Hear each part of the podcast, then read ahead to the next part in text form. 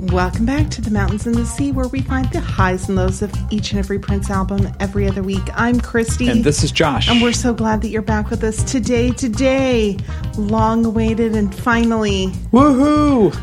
sign of the times, super deluxe. So, what have we spent? Six, seven episodes in our lead up to this set, Something covering like that. things that would not be included, Mm-hmm. which the estate made clear. Michael Howe made clear in many interviews that they were staying away from protege acts or instrumental albums, that kind of thing. But we thought, well, we should cover them now because Well, this is the time. Yeah, I mean, that would be the kind of thing that we cover. It would be. It is. And it is. So we thought instead of leaving it all to the end, We mixed it in. we did. We started early in anticipation. I'm kind of glad we did because there's lots of overlapping sorts of Mm-hmm. things that you hear from one project to the next. Yes, very, very fun. And there's lots more of that that we didn't have time to get to before we start covering the album proper, which I'm sure will make lots of connections on the back end as well. But You bet there will be. it's nice to have, yeah. you know, some of those under our belt to start with. Yeah, and it was nice to um, keep our ears away from Sign of the Times, the album, uh, in anticipation of this super deluxe set coming out by covering era specific things like Jill Jones and Sheila E.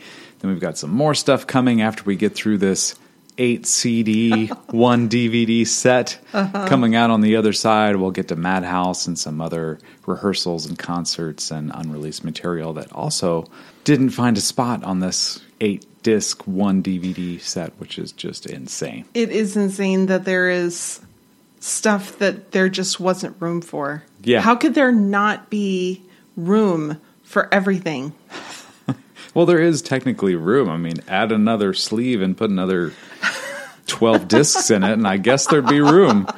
But yeah, it's already overwhelming, and I think they've done a great job. So can't complain. No. Although I do feel badly for things like Jill Jones and Sheila E.'s self titled album at Madhouse, which who knows when they'll ever get back to this era to start working on. Maybe not in our lifetime. Uh, fair. Yep. Wow. Well, I guess we'll be making this podcast a while. Maybe so. Another 40 years or so. Ah, Josh. Well, I had to turn it up a little more. there were things I had heard before that I don't hear now on this super, super deluxe edition. Did they remove that part? Oh, so Super Deluxe came out September 25th, 2020. The original album came out on March 30th or 31st, 1987, depending on what territory you were in. Right, I read that too. That it was the the 30th of March in the UK, the 31st of March in the US of 1987, and of course that was long before the digital age. There were no fears of the 24 hour difference, you know, of the album leaking and being shared online. That just wasn't really a thing. And Yeah. one day was not enough time to even mail a copy of it from the UK to the US in a way that would be worth it. So, right, yeah. exactly. Yeah, and we uh, talked a little bit amongst ourselves this morning about the kind of genealogy of this album. That it started off as Dream Factory, a double album by Prince and the Revolution. The Revolution was disbanded, turned into Crystal Ball, a triple album by Prince that he actually submitted to Warner Brothers, and they kicked it back. Asked him to whittle it down to two discs, which became Sign of the Times. And uh, for all the details on the evolution of this album, we highly recommend you listen to the official Prince podcast, where the people involved are telling the story, and you don't hear it secondhand from a couple podcasters like us. Yeah, it's great. They do wonderful, wonderful interviews. It's Prince, colon, the story of, and then they, whatever album they're promoting. right. is how it's named. So if you do Prince, the story of, you'll find it. And if you haven't already listened to it, I highly recommend it. You absolutely should. It's fantastic. Yeah, you might even pause here, go find it, and listen to it, and then come back to this. It's short. It's uh, shorter than what we typically do. Yeah, each episode is what thirty to Yeah, 25, 25 to 30 thirty minutes. minutes. Yeah. Um, but chock full of great stuff. Yeah. Bernie Grundman mastered the original album in 1987 and remastered almost all of the songs included on Super Deluxe, with a few exceptions. Uh, f- a few songs were mixed by Niko Bolas to be as close to the original mix as possible per Prince Vault. The way that I read that was Nick Bolas did the mix, but the mastering was all done by Bernie Oh, okay. Oh, okay. Yeah. I guess uh, Bernie mixed and mastered, and then there's some that Niko mixed. I don't know. I don't know exactly. Those two dudes you have to thank for how fantastic this sounds. Yeah, I think that uh, most of the credits got to go to Bernie, though. I'm sure. yep. I'm sure. This is super deluxe, but we wouldn't have a super deluxe unless we had an original version Yeah. So instead of looking at the super deluxe packaging, I thought we'd look at the original packaging All right. that we have Yeah. To look at. Okay. And Since we're covering the original album Yeah. on this very day. Yeah, Sure. well, we're talking about the first disc. Yeah, disc one of the Disc original one. album. Sure. I'm going to be nice to myself and the Yep. editing Oh, yeah. area. Yeah, nine songs instead of Yeah. double that. Yeah. So I forgot that the cover that I always think of it, which is the instruments and Prince blurry close to the camera, Yeah. is not the like cover cover. It's the cover, but if you have the CD double album and you just look at the outside, it's the backdrop. Right. No, I think the- that, but I do think that what you see on the cover of the booklet is the cover of the album. But what is encompasses and you know packages the two discs is really the back cover It's twice. like it's like double back cover. That's right. Yeah, with track listings for each disc. That's right. So if Yeah. you were judging a book by its cover, you couldn't even do that with this set because the cover is inside. That's right.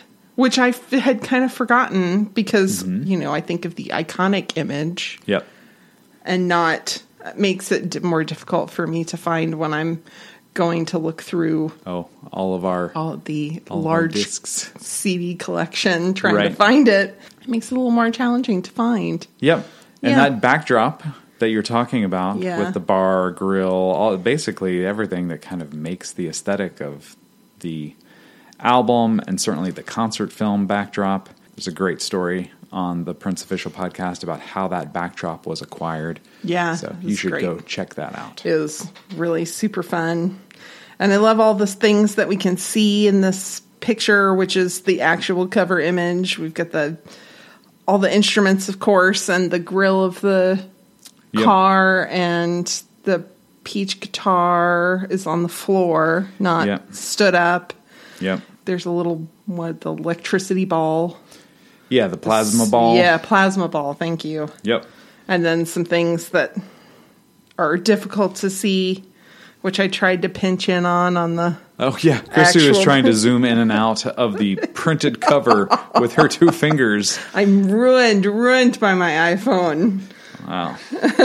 So I took a picture of it and then on Then- my then phone, and then it. I did it. Right. But I saw more pixels than really more image. Right. So Yeah, it's a beautiful cover and is really representative of what you find on the album, which is an mm-hmm. eclectic mix of styles and sounds and voices and messages. You know, we've got very serious stuff, party music, religious stuff, song about sex. Mm-hmm.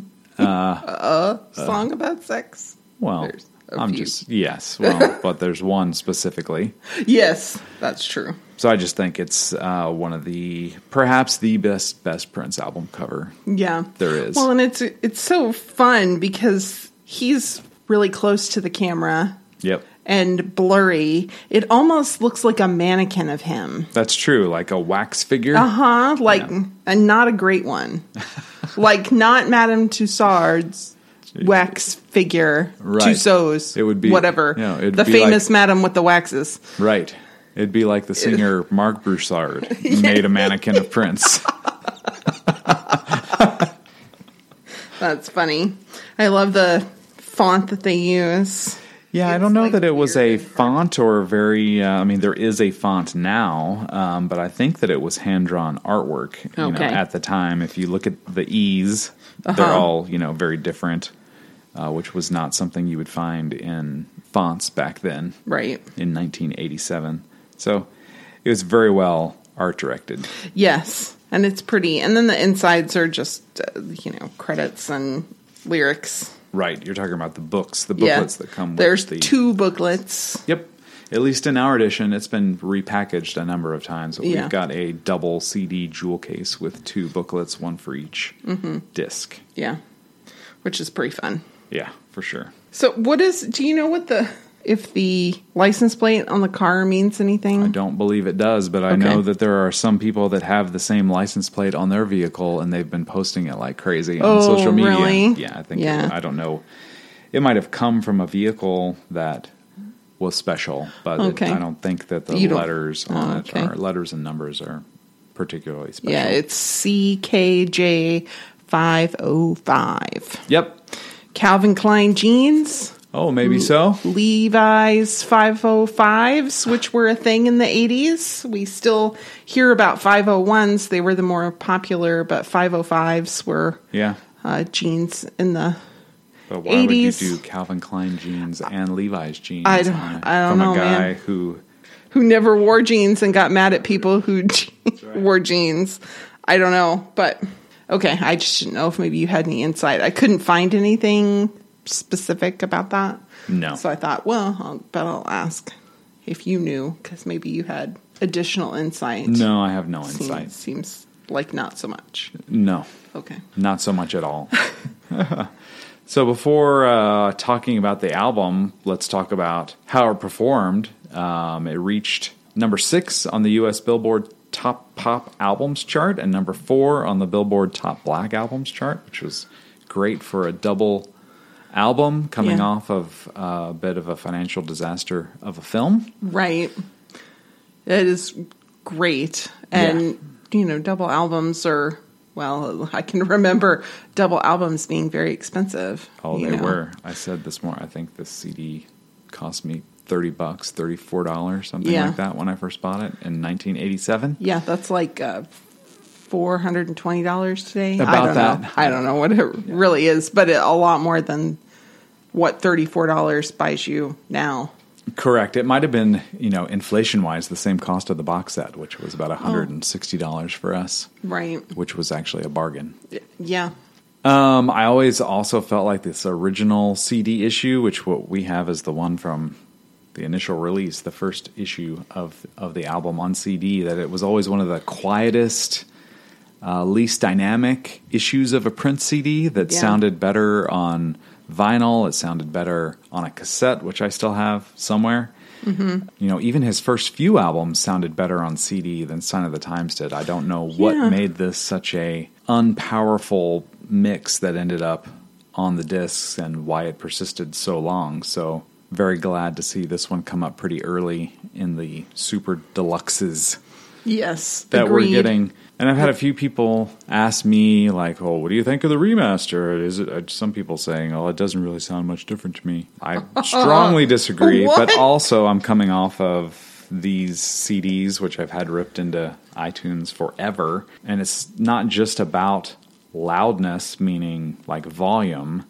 It's about volume, as in its overall fullness and clarity, and yes, a much needed bass, but just details that are. It's like watching uh, a film on a VHS tape and then getting it on 4K to watch on your Yeah. television. You know, um, that to me is the difference I from an audio agree. sense Yeah. we sat and compared track by track, piece by piece, original CD listening and the new remaster listening, and it was a night and day difference for the two of us. Yeah. Like, wow, I want to listen to this from start to finish mm-hmm. because it's so good. Yeah. Yeah. It's amazing how much of a difference it really, really made. And how much was hiding. We'll talk, we'll get to that. Yes, there are a lot of things that came out of the came out from behind trees. All right. Well, let's talk about the music then. The music. The music. Oh, title track start us off. It was the first single released February 18th of 1987.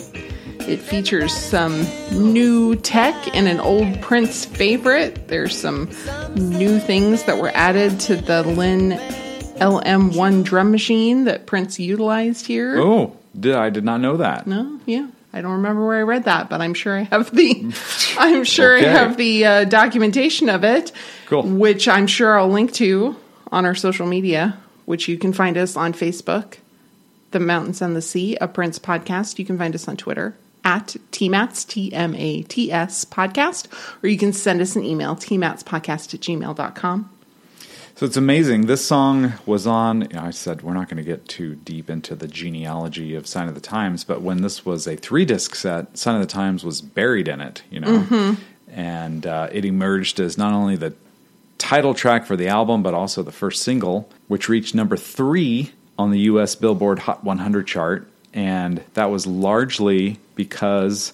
There were two gigantic singles in positions one and two for several weeks when Sign of the Times was out including I Knew You Were Waiting for Me by Aretha Franklin and George Michael, which I had forgotten about. Cool.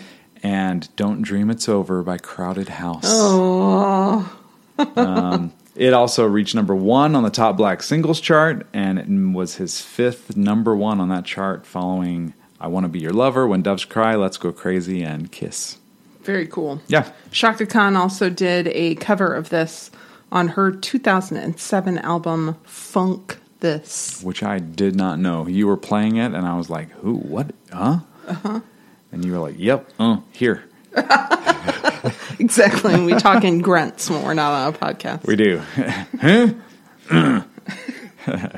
I love that the basic tracking of this took place on the same day as Blanche. If you've listened to the Super Deluxe Edition and made it deep into the set and found Blanche, which is an incredible song, to think that he recorded a fun song like that at the same time he recorded kind of a solemn, I don't know, almost a, a news feed kind of song Yeah. like Sign of the Times on July 16th, 1986 is pretty amazing. Yep. And the fact that it's, of course, him on all vocals and instruments.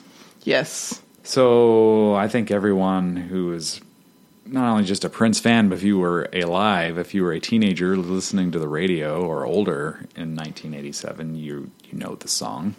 I was trying to think of like what type of music is this? It's almost like a early version of hip hop. Okay. Uh, there's there's singing on it, but it's a lot of spoken word light rap, I guess you could say. Yeah. And then the topics and the lyrics are like watching Law and Order, you know? Ripped from today's headlines. literally, literally. Well, yes. In France, a skinny man died of a big disease with a little name. In France, a skinny man died of a big disease with a little name. By chance, Most people suffering from AIDS, which is the big disease with a little name. Yep. And I remember being a child, child, I was like 13 when the song came out and thinking, what is a big disease with a little name? And I uh-huh. thought it was smallpox.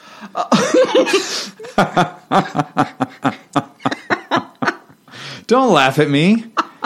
No, I'm laughing at how cute little Josh was. Uh, that's just as wide as my little brain could go then. Right. Well, I think I maybe was a little more familiar because uh, there was a little boy named Ryan White. I don't remember if you remember him. He got um, AIDS Yes, from I a do. blood transfusion. Yes, I do went remember to middle school with his cousin. Oh, I did not know that. Yeah. Wow. I do remember that story. Yeah, that was I really was- sad. I also wanted to mention like the the beginning of the song. If you look at opening singles for Prince albums, which I think we have agreed not the best choices of singles often, but the the the albums on either side of Sign of the Times. Kiss from Parade, we had this opening riff. Oh, you know, Uh-huh. very recognizable. Sign of the Times. Oh yeah. Uh huh. oh yeah. And then the next album, Alphabet Street. No! no! they were just cool opening five seconds to Prince songs, and uh, I thought it was kind of an interesting run of songs like that. So I'm sorry I interrupted you. First topic, verse one: AIDS, not smallpox. Not not smallpox. Right. There's an idea that him calling him French is a bit of a poetic license taken because it was believed erroneously for quite a long time that a French Canadian man, Gaetan Dugas, was thought to be patient zero for the AIDS crisis. Okay. He, He, had also but- spent a lot of 1985 and 1986 in France. right. Uh, not that man. I'm talking about Prince. Yes. Um, so that Yes. might be where the reference comes from too. Mm-hmm. Interesting. No, I did not know that. Yeah. I was hoping beyond hope that this super deluxe edition, when Prince sings the word died or says the word died of a big disease with a little name, if you listen, like when he gets to the consonant, the long I sound, there's a pop behind his voice uh-huh. that at first I thought was on from my CDs, like from importing them years and years ago. So I would go back and re import them, still there. Then when streaming music came around, I was like, ooh, great opportunity to check out. See, it's there in streaming songs. Okay. And then Super Deluxe came out, and my, I mean, my original intent anyway was to listen to it from start to finish. So this is the first song. A few minutes in, it's at 30 seconds. He sings "Died of a big disease with a little name," and in the word "died," there is a pop behind his voice that is still in here. In France, a skinny man died of a big disease with a little name. Surely, I'm not the only one to have heard this. I didn't So- Mm. notice it, but that's It's been, I thought it was like an import. You know, if you used to import a CD, rip it into iTunes or whatever your music software of choice was, if it didn't import properly or the CD wasn't spinning fast enough, it would you sometimes get get pops and skips and songs, and I thought that's what that was. It is in there, so listen to it carefully. that's cool. yeah, The disciples, the gang that the 17 year olds are all in, is perhaps and probably a reference to a Chicago, Mm-hmm. the Chicago's gangster disciples, which was founded in the late 60s and known for drug running and gun violence. yeah, boy, you've got it exactly covered. I have verse one. We've got two topics. First one's AIDS. Second one is gangs and guns. Mm-hmm.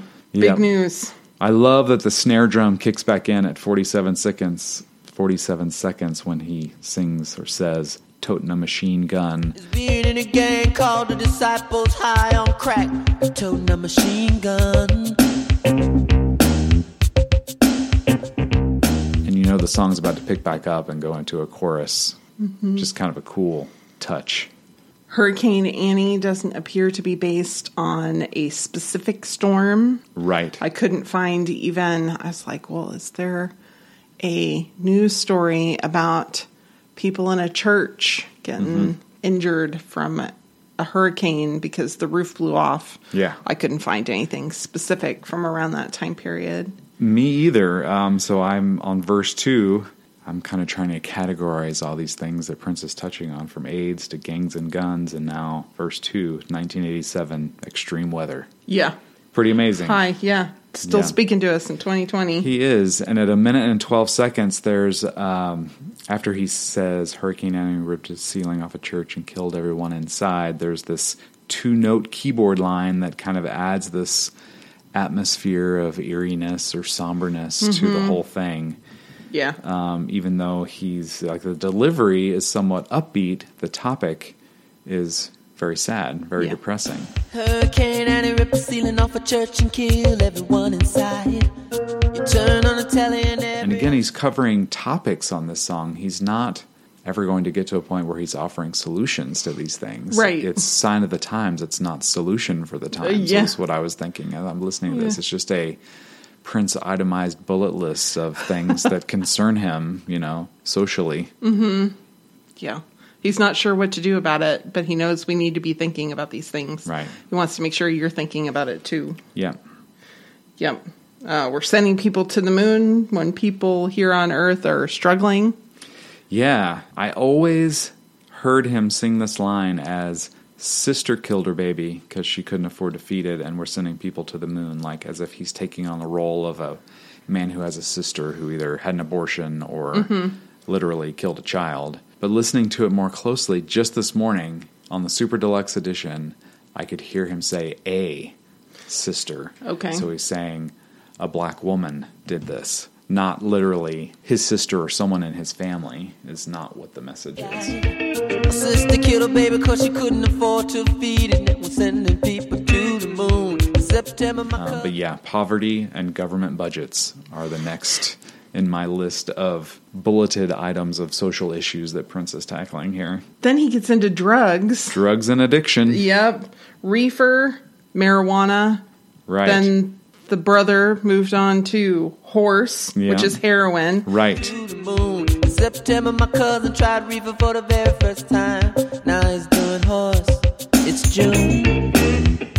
suggesting that pot is a gateway drug. Mm-hmm. Yeah. Which we now know it's a correlation, not causation situation. Sure. That most people who go on to use harder drugs do use marijuana first, but most people who use marijuana don't go on to use harder drugs. Right. Now we know and understand a lot more about that in 2020 than we did in 1987. Yes. So still kind of an interesting thing to pull out among lyrics and social causes. And I think this is why I thought he was saying sister killed her baby, not a sister killed her baby, because here it's my cousin.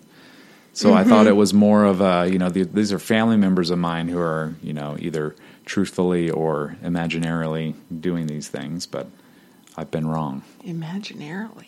Imaginarily, that's I like right. That word. Imaginarily. It's very good. I'm glad you didn't underhear me when I said imaginarily. I d- I did not. And then the snare kicks back in at a minute and 26 seconds, and we get extra bluesy guitars. So it's kind of like hip hop, light rap, blues, funk. Uh, now he's doing horse. It's June. Uh.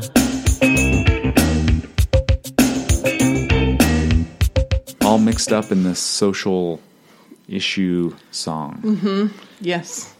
Um, a rocket ship explodes and everybody still wants to fly. That's the, bri- the bridge you're talking about. Yeah, certainly a reference to the Space Shuttle Challenger explosion on January 28th, 1986. Yep. I read somewhere that uh, the Challenger explosion was maybe less of a national, you know, event of mourning because not many people, relatively to today, were watching it live.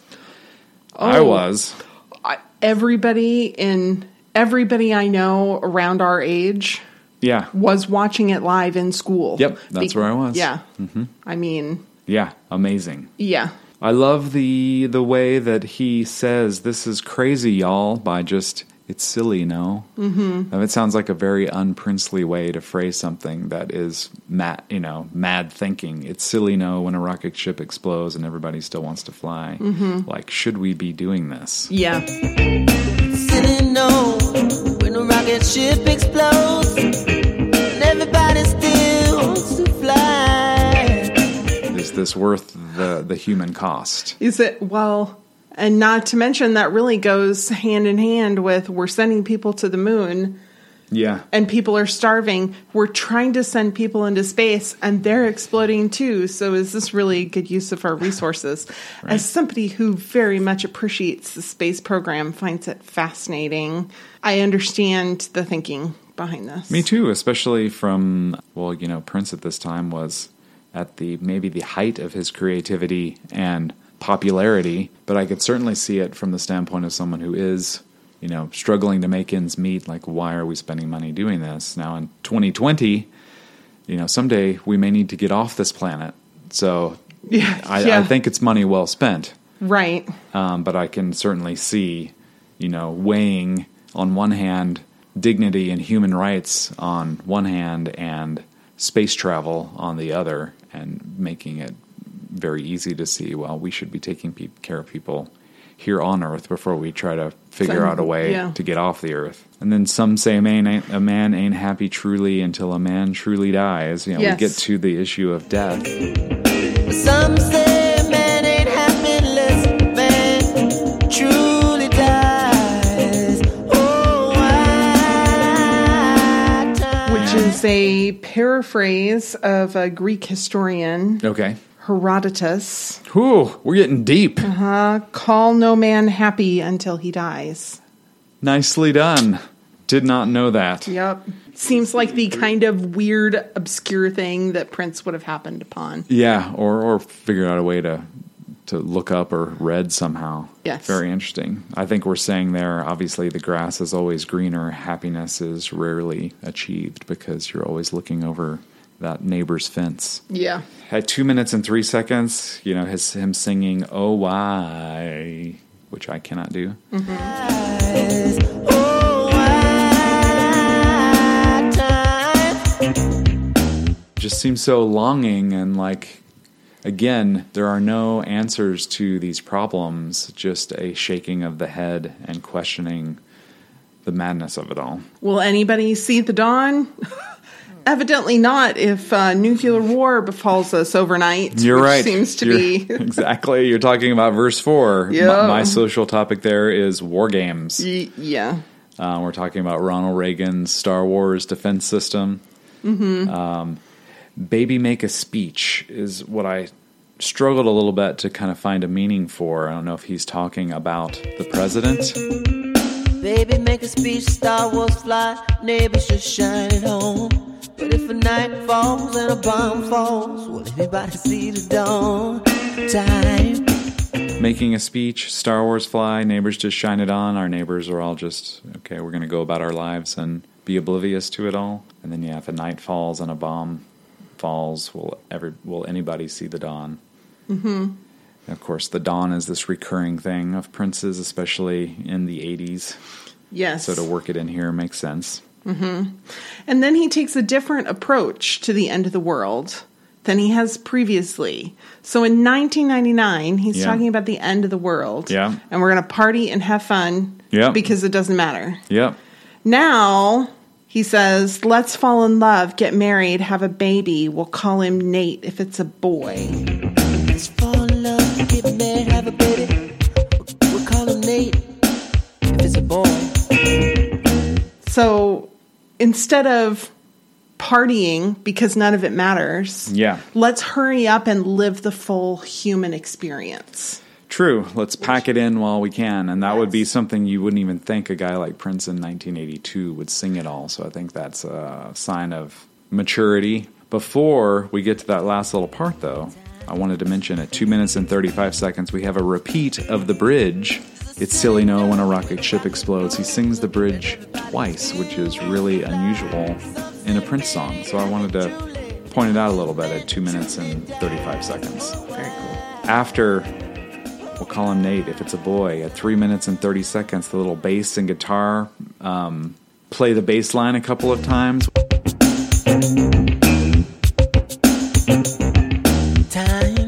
You know, if you just played the bass line to the to this song to me, I would not think it would match some a song of deep meaning and that you know mm-hmm. it's a simple doom doom doom. doom. Mm-hmm. You know, nothing really special, but you listen to how it all builds and comes together, and the simpleness of the music underlying the reality and the the troubling lyrics are a neat kind of dichotomy there. Mm-hmm. I thought if you look at this as like a piece of art now. And you said, you know, all this other music we've been listening to on either side of Sign of the Times Super Deluxe gives you insight into the you can hear things in Sign of the Times that you hear in music that we've covered already in Jill Jones and Sheila E. At three minutes and 40 seconds to three minutes and 53 seconds, we talked about that whoosh sound that we heard a lot on Sheila E.'s album, especially in Cuckoo. Hear it here and you'll hear it in mm-hmm. other songs throughout sign of the times which kind of i never really think of it as dated sounding just because i've listened to it so much. Mm-hmm. Um, but now i kind of hear parts of music that does sound a little dated mix in with songs that seem timeless to me. Mm-hmm. It's hurting my brain a little to be oh. honest. Well, and those instrumental punctuations, and then the drums come in, and it's kind of unsettling. yep It does a really good job of being a contrast to the way the lyrics are delivered Yes. and giving it that overall sort of feeling Right. of you're uncomfortable, you're unsettled, but there's still things to look forward to. You still have to live your life. You still have to. It's not all sad. I mean, all this stuff is sad, but your whole life isn't sad. Are you talking about the drum line at the very end of the song? Yeah. That uh, in the live show where the whole band comes in playing this marching kind of drum line? Yeah, totally. Mm-hmm. Yeah. Um, and I never noticed that drum line, which is like from four minutes 20 to four minutes 40 seconds, Mm-hmm. it pans from the right channel to the left and then from the left. Yeah. Back to the right, which is something I never noticed uh, until no. listening to the remaster. And I don't think it was something that they added or changed. It was just that the clarity was so improved that you could pick these things You out. can like hear wow, it sliding instead Yes, of it totally. just kind of being muddy. Yep. Yeah. Yeah. Totally.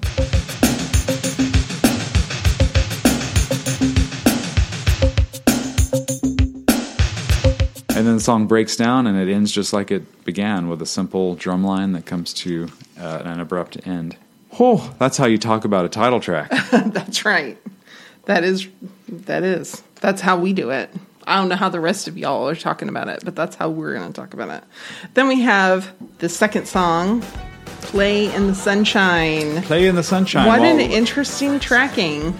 Well, like you said, that drum line at the end gives you this kind of uneasy feeling, but you know, is something bad going to happen or is it all going to be okay? And the way this is tracked, it certainly leans towards the latter. Everything, you still have time to live life, mm-hmm. but you better know, you better recognize Yes. what's going on. This was recorded at Sunset Sound November 22nd, 1986, in what would be Prince's final recording session with his then fiancee, Susannah. Yep. Uh, same day that they added overdubs to It's Gonna Be a Beautiful Night, which we'll cover when we cover disc 2 mm-hmm. and just eight days before they completed the album Crystal Ball. Yeah.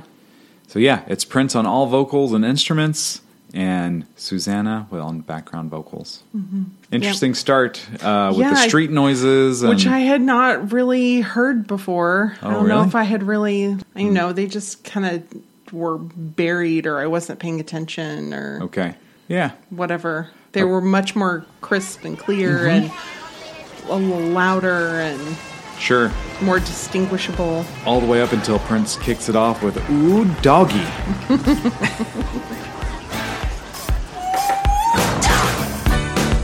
Which I always liked as a opening line to a song. There's also water flowing or waterfall sound effects from a minute 17 to a minute 20 23, which I had never picked out before.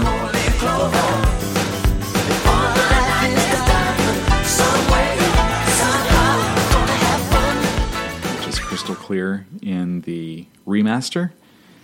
And it all plays, and you hear these sound effects under one of the strangest and hardest to follow drum patterns, for me anyway, as a middle aged white man. in any Prince song there is, it's just a confounding drum pattern that if you mm-hmm. try to keep up with it, you will fail. Yeah. It's tough.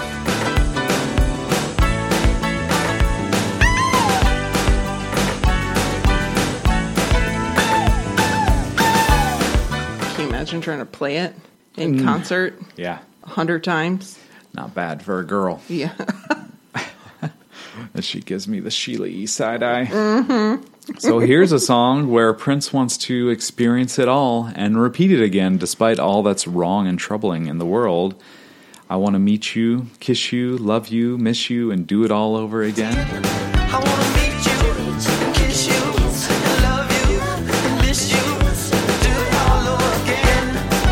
Do it all over again. You the he doesn't leave the uh, the sad parts out of life. Miss you, like you've lost something or you're not around when I Yeah. want you here. Yeah.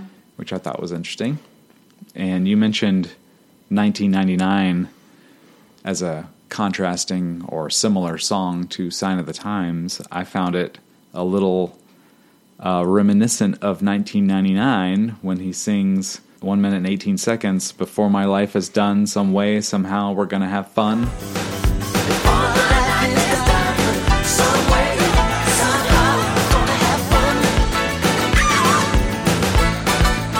as opposed to 1999. War's all around us. My mind says prepare to fight. So if I'm going to die, I'm going to listen to my body tonight. So it's mm-hmm. all about seizing the moment and having a good time, come what may. Mm-hmm.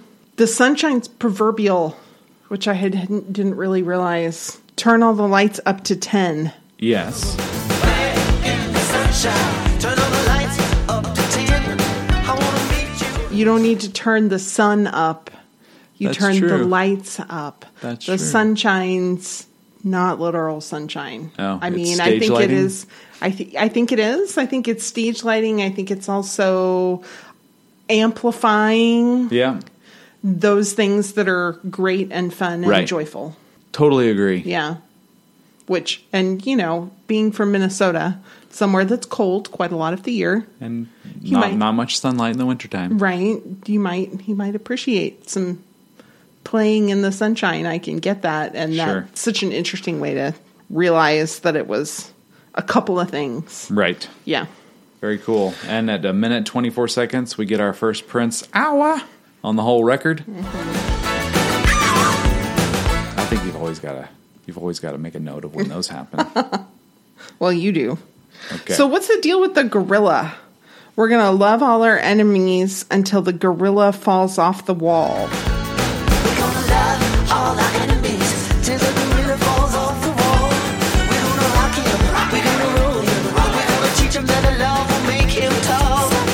So I thought, well, maybe it's not like an animal gorilla that you would see in Yeah. the zoo. Maybe it's guerrilla, G E U R, you know, like the people who fight. Yes. So I went and looked it up. yeah. Nope, it's gorilla, Yeah, yeah, the, the like the animal. Yes. Yeah. Um, and I thought, well, maybe it's like Gorillas in the Mist.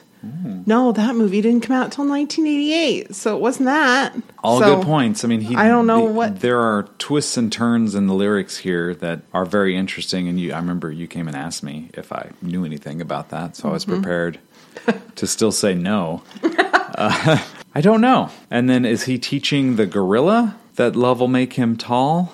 Or who are we teaching? We're going to love all our enemies till the gorilla Hmm. falls off the wall. We're going to rock him, the gorilla. We're going to roll him, the gorilla. We're going to teach him that that love will make him tall. Maybe it's like the monkey on your back. Maybe it's another way of saying, like, if you have, you know, when they say a monkey on your back, you've got something that you can't quite shake. It's Yeah. It's there. It's annoying. Maybe it's kind of heavy, but you can't get rid of it. Yeah.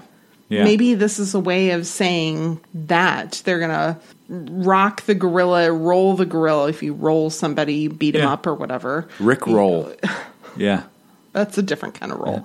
Maybe it's uh maybe that's what it is. Maybe it's about teaching that monkey. Maybe the gorilla is just a heavier version of a monkey in this such situation. I think people who study animals would disagree, but I see what you're saying. Metaphorically, Right. I know that gorillas aren't just heavier. That's right. Otherwise, they just call like- them big monkeys. no, I think that's that's a great way to look at it for sure. It Um, just now occurred to me. I wish I could like flesh that out a little more, but literally, it just occurred to me. Interesting. Uh, you know, we talk about the gorilla in the room a lot. We never talk about the gorilla on the wall. We talk about the gorilla in the room or the elephant in the room. Yo, you're right. I have never once said, "Well, it's the, That's gorilla, in the room." You're welcome for this moment on the podcast. You're very welcome. well, maybe a gorilla is just a small elephant, and not just a large monkey. Anyway, there's a fun and uh, frantic piano line after they say "so tall" that I always love. After they, the, you know, we're going to teach him that love will make him tall, so tall, and there's this piano thing going on in the background. That's really fun.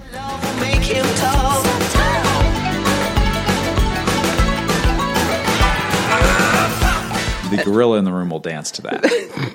Then we have the big white rabbit, which is most certainly a reference to Harvey. Big white rabbit begin to talk, and the gorilla make yes, the stage play yes, and movie. and movie. yeah, uh, yeah. This whole verse is uh, also fun with color, Yeah. right? Yeah. Starting with the big white rabbit. Uh huh.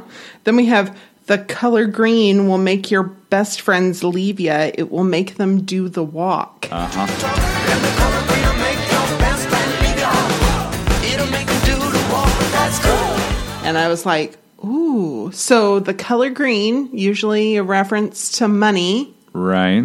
maybe a dispute with Morris Day, Totally. the guy who sang The Walk. totally. Okay. Yep. Good. I'm glad I caught Yeah, that. that's definitely a reference to Morris Day, uh, and with that reference to the walk. At a minute and 55 seconds there, this is another thing I picked up on the Super Deluxe remaster. Prince sings background in a very low register on the left channel that I'd never heard before this remaster when he sings It'll Make Him Do the Walk. It'll make them do the walk. That's And I think further referencing Morris Day and the time, but that's cool because one day mm. every day will be a yellow day. Yeah. Cool. C O O L. A time song. Yes. Also. So yeah, we've got White Rabbit, Color Green, Yellow Day. Let's play. every day will be your day. Let's play. And at two minutes thirty four seconds, Prince makes some very odd sounds before a very distorted guitar solo. He's like, "Hecka, mm, yeah." yeah. That's my best way to write it down and reenact it.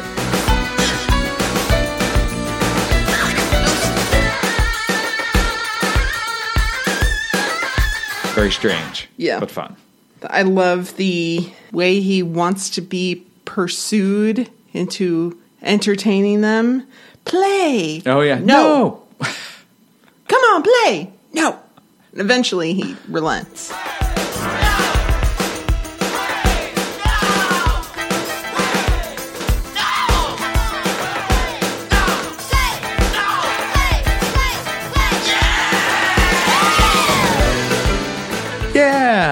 Yeah. Yeah. But it's I thought it was very fun and Yeah, funny. Yeah, well, it's interesting that they have to convince him. He's the one that's been singing about this for at least almost three and a half minutes at this point. and then he's hard to get to follow through. Don't we all know somebody like that though? Yep. Sounds like our dog. Like, whatever I'm doing now can't be the thing to be doing. I No. should be doing something out. It's FOMO in 20 or 1987. Mm-hmm. Um, let's see. Then we at three minutes and 54 seconds. Drummer, Mm-hmm. do your thing. Drummer up. Do your thing. Drummer, drummer up. Do your thing. Not Sheila. No, because Prince was the drummer here. Yeah. He was really singing to himself again. Yeah.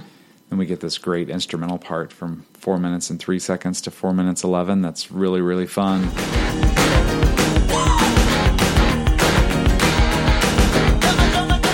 And then he asks, he has to ask himself, "Can I get some of that?" To have another guitar solo at about four minutes and twelve seconds.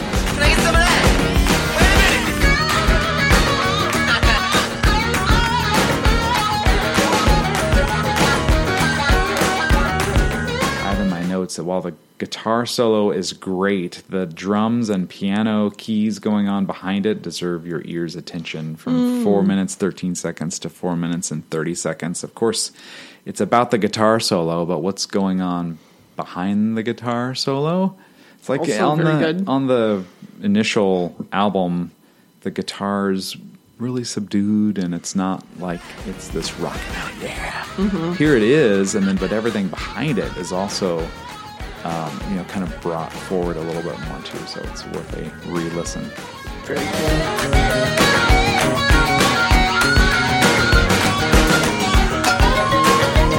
Shaving a haircut. dun dun dun dun dun dun fun way to end the song Yep. And, then- it kind of devolves yes in this fascinating, interesting way. yeah with prince and susannah discussing getting out of here mm-hmm la la la Let's get out of here. Yeah.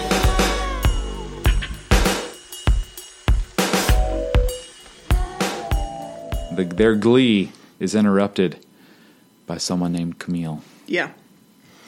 In Housequake. The B side to U Got the Look, the third single from the double album. It is the first of the Camille style tracks, Yep. purportedly recorded the day after he fired the revolution. Or the day after the public announcement of Yeah. the firing of the revolution, anyway, right? Lizzo's 2016 song Worship samples the horns from Housequake. Worship me. Worship me.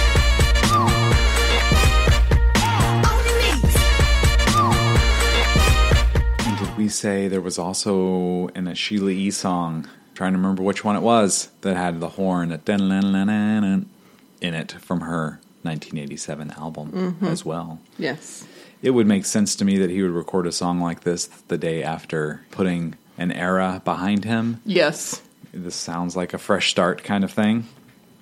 I love that it's Prince and Eric Leeds and Atlanta Bliss basically on all instruments here, except you know Prince doing it all except for sax and trumpet. But that all of these other engineers, including uh, Coke Johnson and Susan Susan Rogers, are on this song and get credit as a party voice, which is a lot of fun. It's fun. And the penguin, the little plush prop that we mentioned from Yeah. the 1999 recording sessions, is back, being present. Yeah. That little penguin got to see a lot. Susannah did recall on the Prince podcast that Prince did not like to experience the July 1986 earthquake in Southern California. And I was like, what a way to take an experience like that and really turn it on its ear, make Yeah. it something different. Yep. It's Yeah. a housequake, not an earthquake. Yeah. You know, it's got to be related. Right. Yeah. No, totally. Yeah, Yeah. That he did not like feeling that he was not in control and the natural fear that uh, occurs if you've never experienced an earthquake before would certainly leave a lasting impression. And if you would think it makes perfect sense for Prince, that would manifest itself in a new groove. For sure. Yeah. This song benefited so much from a remaster. I totally agree. Maybe the one that did the most on this first disc I mean, could be. just the beat before that was so great and so heavy really hid the instruments that were behind it and Yep. voices behind it Yep. and now you can really hear them and it's so it gives it so much more of a party feel For sure. it feels so much more like a house party than it did Yeah, yeah. Not not this quiet. I don't know. There just wasn't much justice done to the song on the initial CD that you know has Mm-hmm. I mean, unfortunately been around for 37 years without being fixed. yeah it's always been a banger Yep. but now it's you really appreciate it so much more Yeah. yeah I did notice that on the original CD, when the song kicks off and the drums kick in, the drums are more panned from side to side in the first six seconds, Mm-hmm. and they're more normalized in the remastered. They don't do this channel shifting thing. okay So I don't know if that was a mistake that they wanted to correct or just something they wanted to. Bernie's been listening to my preferences. Oh, he doesn't want to make you dizzy. That's right. He's like, I don't want Kirsty to fall on her walk while she listens to this song. Thanks, Bernie. Thanks.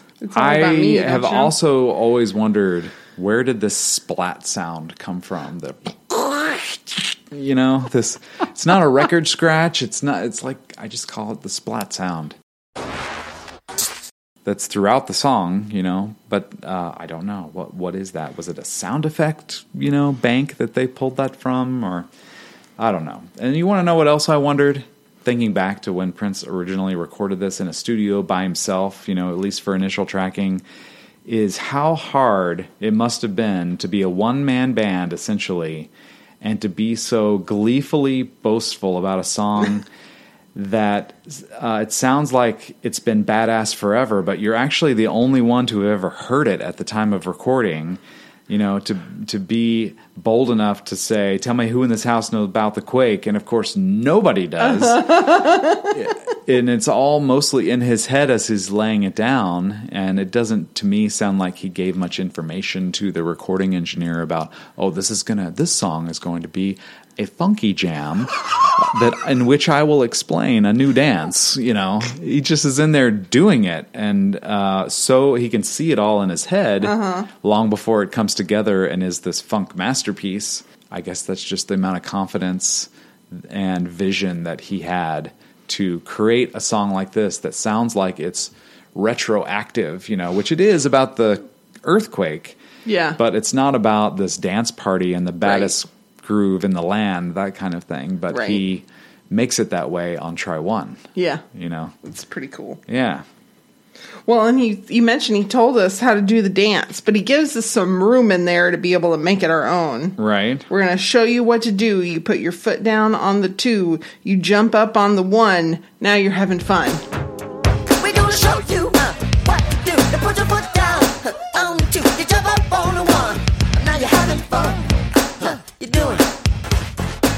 So Right. really, it's like you put your foot down and you jump up, and whatever else you do, Yeah. that's all about you. That's right. And it's isn't it also weird to give dance instructions not in order because what you do on the one comes before what you do on the two. Oh, I thought you did it on the two first, and then the following one is when you jump up. Hmm. But then So- you repeat also, right? So which came first, the jumping up or the foot down? The foot down, Okay. All right. I think. I'm going to say it definitively. Okay. 'Cause I'll give in because it. I don't have evidence to the contrary. I do have evidence, however, when Prince is singing that line as Camille, he's singing in a much lower register in the left channel that you could not hear before on Mm. the album that is way more prominent. I mean, it's a Camille song, but Prince's normal voice is throughout this thing that, Yes. that is really clear and easy to hear now. Yeah, which you could not hear before. You could not. And you know, speaking of things you don't hear, cover your children's ears, listeners, is the word bullshit. That is not a word that Prince used. I I struggle to think of another instance that he used it outside of the song Housequake, right? Bullshit at one minute and nine seconds. Um, and there's a bass guitar pluck right after that if you listen closely in this new remaster. But it struck me again listening to this almost for the first time ever, it seemed like. Question: Does anybody know about the quake? Bullshit. You can't get up It was like listening to it for the first time, but first time, but still being able to sing it along in uh-huh. the remastered version. But it struck me that that's not a curse word that he used very much, if ever. Green eggs and ham certainly rhymes with jam. It does. Jam,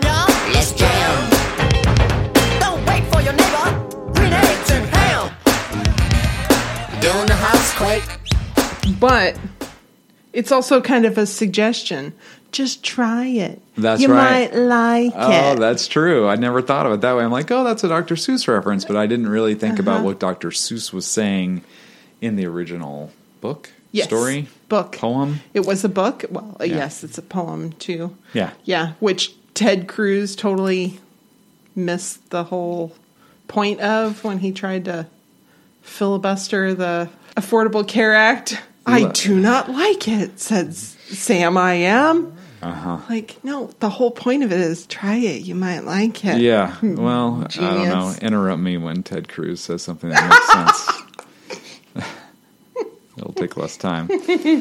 Yeah, I think that that's also part of what makes this album and this song so much fun is that there are references that come from everywhere. Like nothing is off the table on this album. I mean, there's here we've got, you know, the police are chasing this jam. We've got green eggs and ham. We're going to talk about the twist. yeah, and we're gonna you know talk about Challenger explosions and world pandemics. Uh, that's uh, just wide open landscape. You don't know what's going to come at you next. Mm-hmm.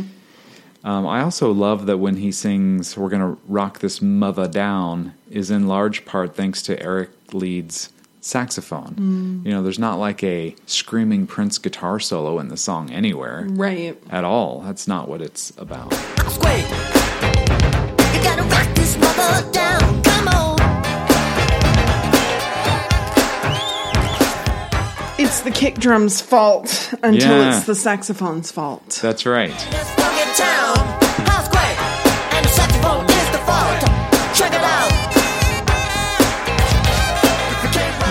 I love. I love that that he's calling out what's what is at fault but it's the fault. Mm-hmm. You know, in relation Yeah. to a quake of some kind. Right. Shakalaka boom. What was that? We got some shakalaka in all day, all night. That's right.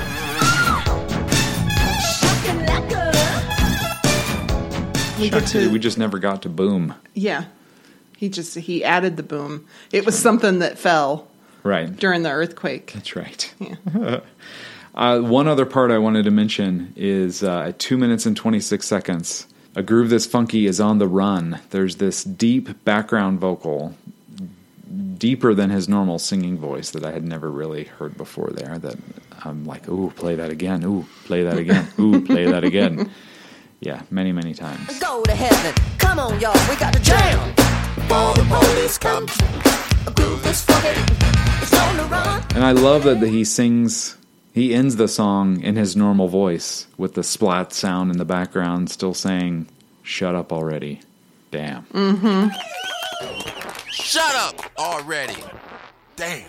It almost is like maybe it just sounds different than his normal voice because we're been listening to Camille. It, it didn't sound quite Bob George deep. Didn't sound Camille Oh. high. It, but it didn't quite sound like his normal voice to me either. Oh, really? Yeah. I thought it was his normal, like, kind of, mm, mm, mm, his displeased voice. I mean, he's pleased with that song, I have no doubt. Maybe he's displeased with the amount of people who think they know anything about it and they need to stop talking. Speaking of things that people knew something about or didn't know something about and freaked them out a little bit, the Ballad of Dorothy Parker. Okay. Oh, poor Susan Rogers. Oh, she told yeah. her story on the Prince uh, podcast, but she's told it Many many, times. times. before about how the uh, power to half of his board and his new home studio was out and made the whole recording muddy, but Prince dug it, so it was fine. Yeah, and she was just terrified to stop him because she said he was, you know, these ideas were pouring out of him and they were moving so fast, and she mm-hmm. knew to stay out of the way. Right. Yeah, and in the end, Prince is like, I like this new board. It sounds kind of dull, though. Mm-hmm. And Susan Rogers is mm-hmm. saying, like, of course he knew. Right. cour- Of course. Yeah. Um, But that was a lot of what made this album great, and Yeah. a lot of what made you know there are other mistakes on songs that we'll get to later that just turn into those kinds of happy accidents. That you know he was not he was a perfectionist and a hard worker, but accepting of accidents if it was some if it brought something to the table, and Mm-hmm. I think that's what happened here. Right. Well, and willing to embrace the unexpected sometimes. Right? Oh yeah, yeah, Yeah. yeah. If it brought something to the table, Right. and Well, uh, because if it hadn't brought anything, if he didn't like the way it sounded, he'd have re-recorded it. yeah, or exploded, maybe his head would have exploded. Yeah. Maybe. It was planned to be the fifth and final single from the album, but for some reason was abandoned. Yep. Prince had asked both Eric Leeds and Clare Fischer to lend their talents to this particular recording, but they were ultimately not used. Wise decisions. Yeah. Even though it's cool to hear, you can hear what they did mm-hmm. on Super Deluxe Edition. Yeah. Great Which to we'll hear, get but I would say they definitely, even Eric Leeds said, you know, this was perfect already. There was no mm-hmm. need for, Yeah. you know, he the way he put it was, well, I'm honored that he thought I could add something here, but it was, it was done already. Yeah. Prince claims to be unfamiliar with the American writer Dorothy Parker before he wrote this song, sang this song. But she did write the 1937 script for A Star is Born, and we know he loved old movies, so maybe mm. he didn't really realize that he knew that she was a writer. But I would say likely he'd at least seen her name in credits Yeah. before. Maybe, and also the fact that she was known for you know wisecracks, her wit, and that's sort of the personality of this waitress that we're talking about here. So they Right. shared not only a name but also uh, humor. Yes, agreed. Boy, talk about drum patterns like from "Play in the Sunshine" to this song. You'll hear some of the greatest and strangest drum patterns on a Prince record in two of the first four songs here. And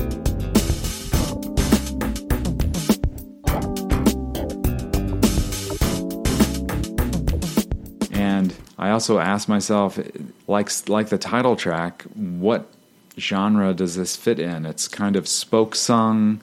Is it hip hop? Is it a little jazz? It's Prince, man. Yeah. That's what made him special. Yeah. He could do it all. All those things, put them together make something fresh and new that defies description. Right. I think also that um, he's the only man that can order a fruit cocktail and have a waitress tell him how much of a man he is. Yeah. I ordered. Yeah, let me get a fruit cocktail. I ain't too hungry. Dorothy laughed. She said, "It sound like a real man to me." Well, he just he knew what he wanted and he wasn't worried about what anybody thought about it. That's what made him a real man. Which is True. Pretty cool. Yeah. Dorothy got a lot of tips. She did. She got a lot of tips. Money, suggestions, Oh, I don't know. dudes. Uh, hair coloring? Oh, tips in the 80s. Man. yeah. Man. Could have been that. Yeah. No, I think that uh, she was just well liked. Yeah. I agree. Yeah. I've been talking stuff in a violent room, fighting with lovers past. Earlier, I've been talking stuff in a violent room, fighting with lovers past. So I think the violent room is his own head. Correct. Yeah. Yeah. he was just in a different place. Yeah, he was reliving failed relationships to either come to terms with his own culpability or Yeah. trying to lay blame and he's taking a break from that Right. when he meets Dorothy Yeah. and uh, she invites him back for a bath You're kinda cute. You wanna take a bath? Bath. Oh, I- Right. which on genius.com there's a person who's done lots and lots of work on Prince songs Mm-hmm. either putting in lyrics or making annotations adding different stuff bnhslr is his Oh, okay. is his handle All right. on there and he did a fantastic annotation talking about how baths are a recurring theme mm-hmm. and th- i want to give him credit because he picked out all of the different songs where baths are included. When two were in love extra lovable purple music computer blue this song the ballad, ah. ballad of dorothy parker glass cutter Yeah. he used it as a call out in concerts. Hey you want to come take a bath with me? Yeah. under the cherry moon he's Yeah. in a bathtub. The video for when doves Yeah. cry. Mm-hmm. All of these things baths are this long and featured interesting thing. And i think maybe a bath is just getting to know somebody better it's not maybe it doesn't have to be a literal bath That's true. so uh, there are literal baths and under the cherry moon and Yeah. I mean, you are fully exposed there. It's Right. like also rebirth.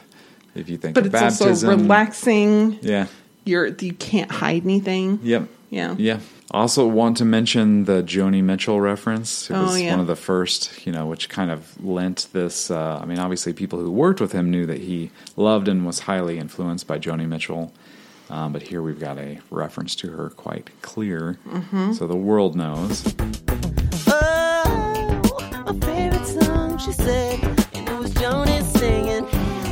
I think I'm falling. Phone rang, and she said, And I love the "Help Me, I Think I'm Falling in Love Again" and the Mm-hmm. phone ringing and him doing the lip roll or the tongue roll that Uh-huh. I cannot do. Yes, yeah, very cool. I thought the going into the bath a great delivery of my pants were wet, they came off, but she didn't see the movie because she hadn't read the book first. Wow, does that make your head spin a little? bit? That's the like the perfect metaphor for somebody not sleeping with somebody else. Pants were wet, they came off, but she didn't see the movie because she hadn't read the book first.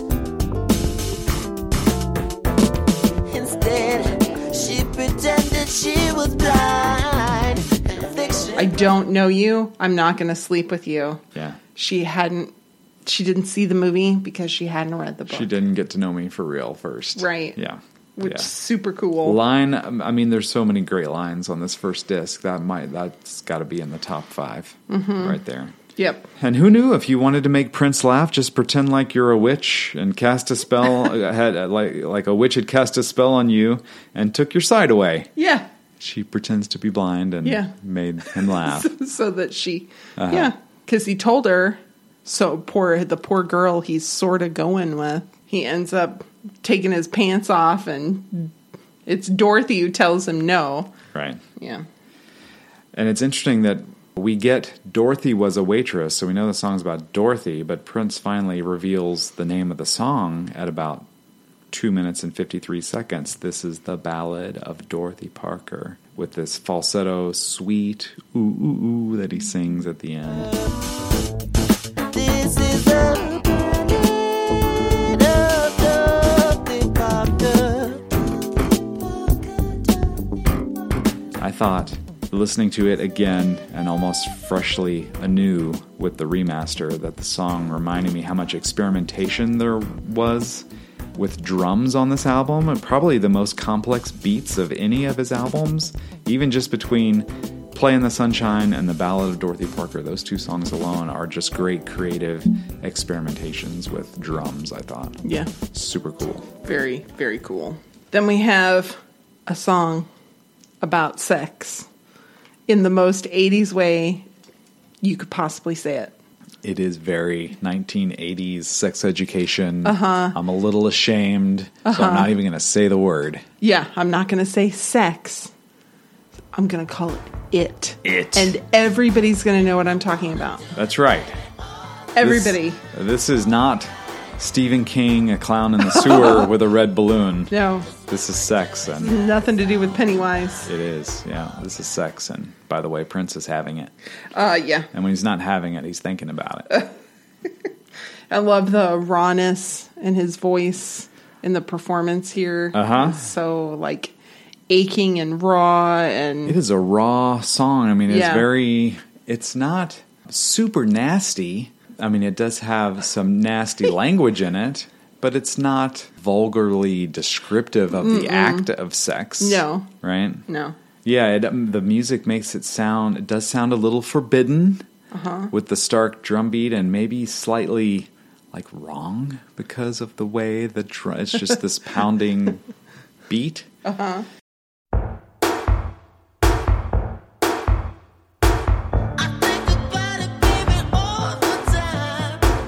But the lyrics make it clear that it's Prince's drive and it's commonplace for him. It's like this is like a normal person washing their hands. This is Yeah. daily activity. yes. So, like a minute and 41 seconds, he's repeating doing it. Uh huh. And he's doing this vocalizing. Yeah. And it's real easy to overlook how his vocalizing kind of turns into the guitar. Exactly. It's so cool. And Yeah. I thought that was something that you really notice from the remaster. Yes.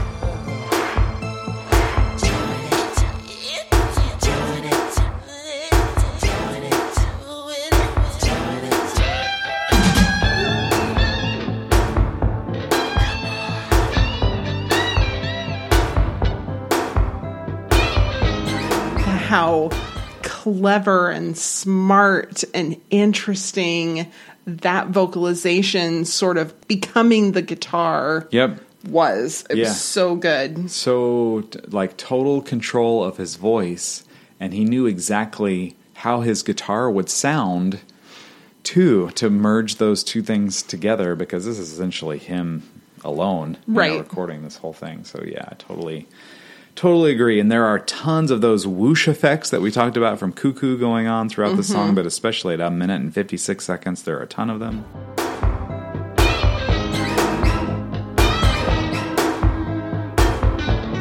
I thought the uh, comparison between guilt and honesty. I could be guilty for my honesty. There's a little bit of electric chair from Batman in that.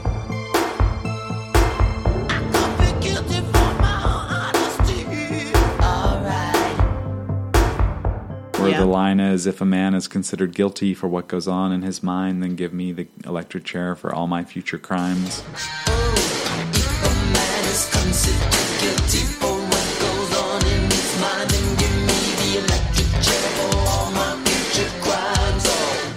There's a connection lyrically between it and electric chair very cool mm-hmm.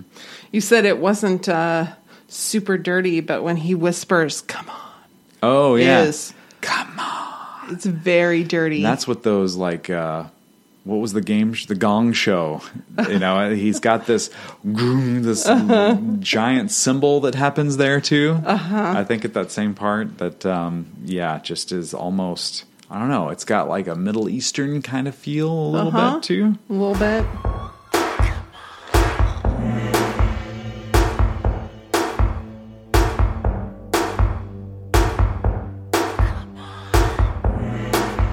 And then there's there's more whispering, but I couldn't find the lyrics for them anywhere, and I couldn't quite understand what he's saying. It sounds like he says "You're mine" Yeah. at one point, Yeah. and there's more whispers. Yep. but I don't know what they are. Yeah, me either.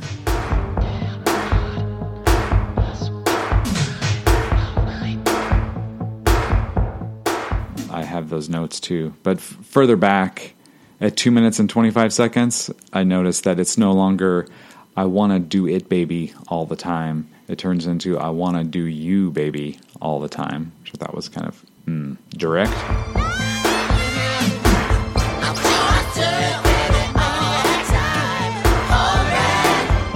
And at three minutes and nine seconds, when he repeats it, it, it, it, it, it. but he does it way better than me.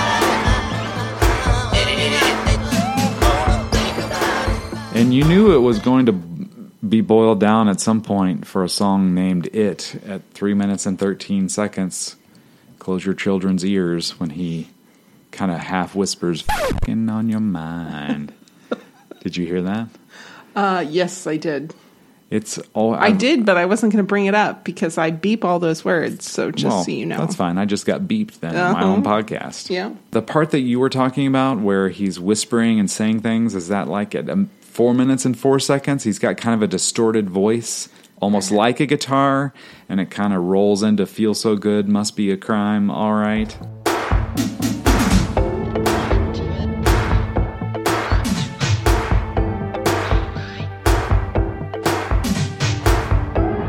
Well, you'll hear it when you edit the podcast together, and then we can talk about it. All right. Well, before I can edit a podcast, we have to take a quick break. Let's do it. So let's not on the break. it's not going to be that long of a break, oh, thank you. but we will be right back with Starfish and Coffee. I am with my friend Holly. Hi, Dave. Hey, Holly. I am Dave, and we've got a podcast. This is our intro music to the What Difference Does It Make podcast. We talk about the 80s. We talk about our favorite radio station growing up in Los Angeles, KROQ, Rock of the 80s. We get into the nitty gritty of their top chart from every year in the 80s, and we're already up to 1983. We love talking about this music and uh, just getting into the songs and what, what they meant to us, mean to other people. It's been a lot of fun. Besides talking about the music that we love, we also talk to some of our favorite artists, such as, take it, Holly, who have we talked to? Oh my gosh, we have spoken to Jefferson Starship, which was a blast. We spoke to Kathy Valentine uh, about her memoir and about the Go Go's. Do you remember really early on we talked to Trevor Steel from the Escape Club? Yes, that was a good one too. That was uh, that was a lot of fun. We've also talked to Chris Frantz of Talking Heads, and we've talked to Brown Mark of Prince and the Revolution. We're getting a lot of great interviews, and I'm having a great time. And I think you will if you listen to our podcast. What difference does it make? And now the What Difference Does It Make podcast is a proud member of the Pantheon podcast family.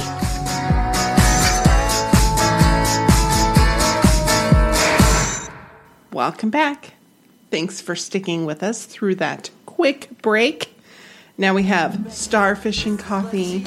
Aw, Susannah many times has shared her memories, how she's told the story of her autistic classmate that she and Wendy went to school with. Yep. And how that became the inspiration for this song. And Yeah, with even I think sweet that Prince came to her and said, asked her, "Would you write this entire thing down for me?" yeah, Didn't want to go off of memory of the conversations. Like had listened to her clearly tell the story, mm-hmm. and it struck him as you know this could make a great song, but let me get it right. And of course, the real saying was starfish and pee pee. Starfish and BB. Yeah. And Prince came to I Susannah love the and way almost. Susannah says it Oh, every yeah. single time. It's so funny. Yep. And I also think it was Prince could do whatever he wanted, right? Mm-hmm. Basically.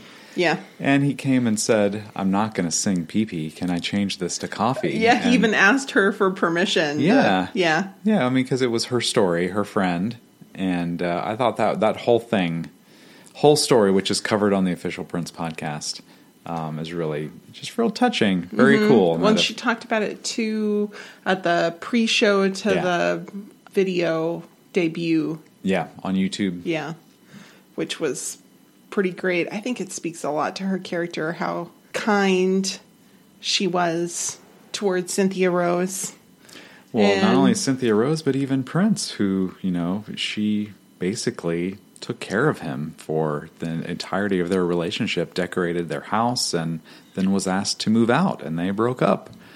And uh, I mean, I realize that time heals wounds, but you know that's typically, and you know, an engagement broke off is something that is a dark part of your life, I would think. Mm-hmm. But she definitely has a very happy. She definitely remembers the happy moments much more, and the amount of creativity and love and everything that was happening there. You know, stands out in a moment in her life that was special, and she still speaks about it that way. Right. I mean, obviously, it makes sense that she's very like Wendy because they're twins. Right. But that seems to be the kind of attitude that Wendy also has. We've met her a couple of times, and she's just warm and sweet and positive For sure. and funky as all get out. And a judge, a good judge of character because she liked us. That's right. That's right. She did like us. Uh, it may have been intended, Starfish and Coffee, uh, for inclusion on a children's album from 1996 called Happy Tears, but the project was shelved after Prince and Mayte's son Amiir passed away just a week after his birth. Right. It was a re-recording of the track um, that is believed to be the ones that he played or lip synced to on uh, the Muppets Tonight. Yeah. Another instantly recognizable song, mm-hmm. you know, with the alarm bell Yeah. going off at the beginning, which was added later after they recorded the Right. track. You know, it, it's a, it's immediately recognizable and has that piano part that all seems like kind of a very normal kind of song until the snare drum kicks in at 28 seconds and mm-hmm. it's running backwards throughout the entire track. Down beneath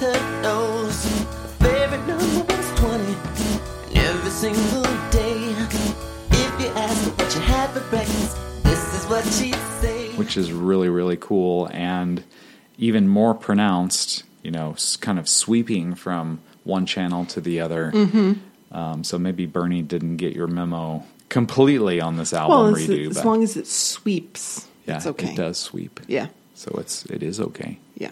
I love that there's a choir of princes when he introduces Cynthia Rose. yeah It made me wonder if he didn't identify with her a little bit. All of us were ordinary compared to Cynthia Rose. She always stood maybe so being a little different and probably picked on and, Yeah, and that well, kind of thing and maybe he was similarly unusual, Mm-hmm. but was able to conceal it a bit better.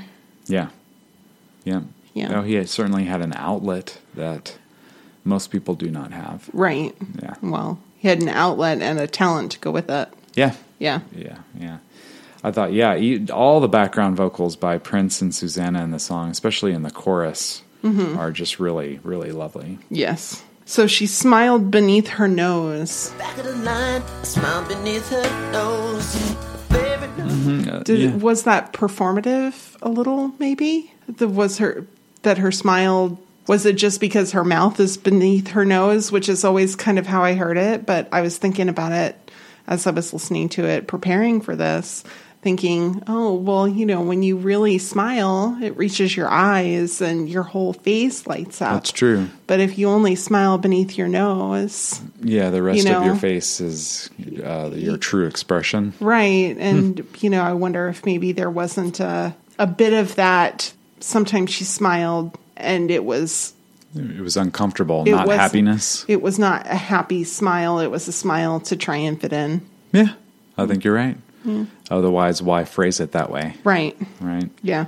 I thought also on the original issue of this album and the uh, remaster, are some odd kind of fluttering in Prince's S's when he sings Cynthia wore the prettiest dress but different color socks at a minute. It almost has this underwater kind of sound to it. Cynthia wore the prettiest dress, but different color socks. that I was never sure was intentional, but must have been or is there, you know, one way or the other. Yeah. So I always wondered uh, is that lunchbox literal or is it more uh, figurative? Perhaps the lunchbox is a journal. Me and Lucy opened it when Cynthia wasn't around. Lucy cried, I almost died. You know what we found. Me and Lucy opened it when Cynthia wasn't around. Lucy cried, almost died. You know what we found.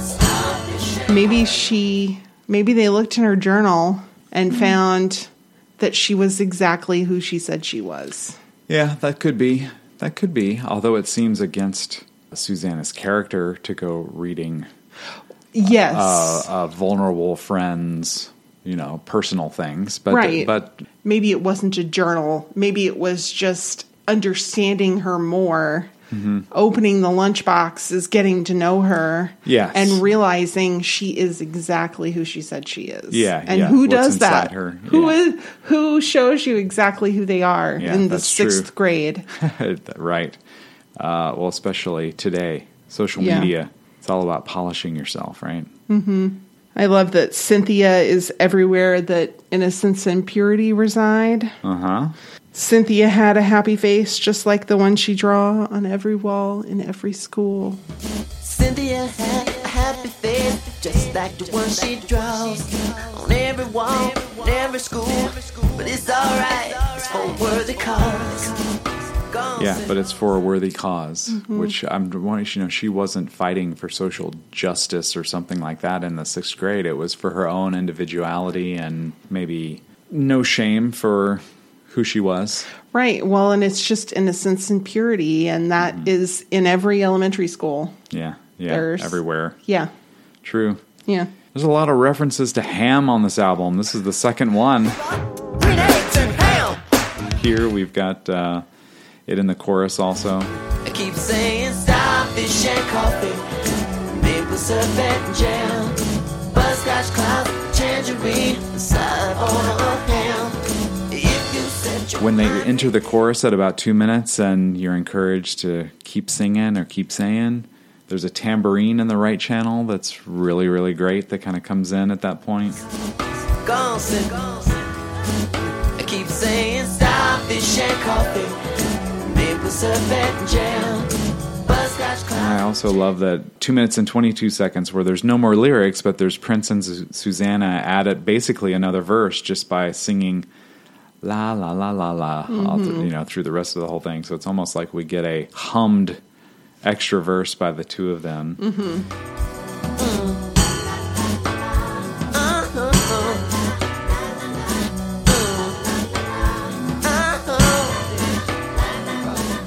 then I went looking again. I've done this many times and never really found the answer. Like at two minutes and 29 seconds, there's a sort of hidden lyric. There's Prince speaking in the background. And uh, I saw posted on Susannah Melvoin's artist page on Facebook Starfish on a Roll, New Funk for Your Soul.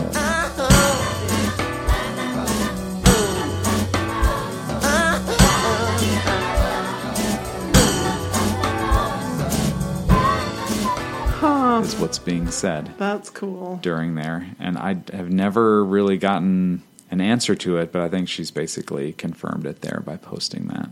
And it's not only the snare drum that's backwards, but even the violin or s- synthesizer violin at the end of the song, two minutes and 40 seconds or so, even that part sounds like it's run backwards or has this odd effect to it that adds this little sparkle at the end of the song that's really cool.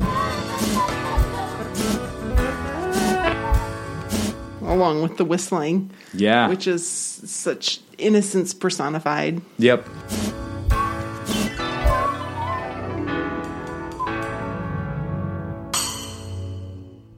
I mean, no doubt one of the most strangely beautiful little songs in Prince's whole catalog at whatever it is, less than three minutes, right? Yeah. It's two minutes and 50 seconds. Yeah, just this little delightful song. Yep. Then we have going from something childlike and sort of innocent into slow love. Right.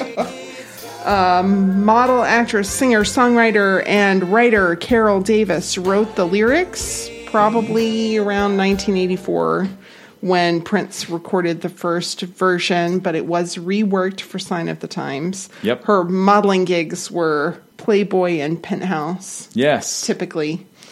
So, um, you know, she she had opinions about lovemaking that maybe dovetailed with that a little bit. Right. She did have a version Carole Davis did on her 1989 album that was also on Warner Brothers, but evidently it wasn't. She wasn't on Warner Brothers because of Prince. Okay. I went looking for it on Apple Music, could not find it. Oh. So I'm sure you'll post a YouTube link to I it. be- believe I have one. Yeah. So that surprised me that that wasn't anywhere to be found. We've talked about poor Mayte with these songs that other women have already sung. Apparently, Yeah. in late 1993, it was tried out for Mayte's album also. So they had a virtual song garage sale that they kind of put together for, for Mayte's album. I went and looked up some of Carole Davis's acting credits too. Okay. Um, she was in a James Cameron movie, Piranha 2, The Spawning. The Spawning. she was in the Flamingo Kid, but her best f- known film role apparently came as Roxy Shield in Mannequin. She was the ex girlfriend Oh, yeah. in Mannequin. I had no idea. And I was like, I wonder if there's anything that I would have seen her in. Mannequin made- on cable. well, yeah. She also made guest appearances on TV series, including The A Team. Probably saw her there. Star Trek Voyager. Never saw it. Sex in the City, Oh, which we yeah. watched all of. Angel, Two Broke Girls, and Madam Secretary. Hmm. Yeah. Obviously, this is what I would call the first ballad on the album, and there's no hiding it because it has the word slow in the title. Yep. I always thought this was a little like vaudeville or music theater ish kind of song. Not maybe not in a bad way, but also a little reggae and a little mm-hmm. country in some parts too, Okay. like the sliding guitar and This is Josh pulling out all of the genres of music that he doesn't really care for. right. But I hear them. I hear them here. What I do care for is it's the first song that sounds like it's played with a live drum kit on the whole mm-hmm. album, which I don't think it gets enough credit for. If you listen to the drumming on Slow Love, Man in the moon is smiling. it does not fit the mold of Sign of the Times, but that might be its way of fitting the mold of Sign of the Times. Is something different out of the blue, out of left field, unexpected. No drum machine. It sounds like live drumming to me. Okay. I'm looking at Christy and I'm seeing a face of I was not into this song whatsoever. and I'm trying to find out where to start in my notes to put it together. I thought there was a, a little bell in the right channel at a minute and uh-huh. 46. That was a very nice touch.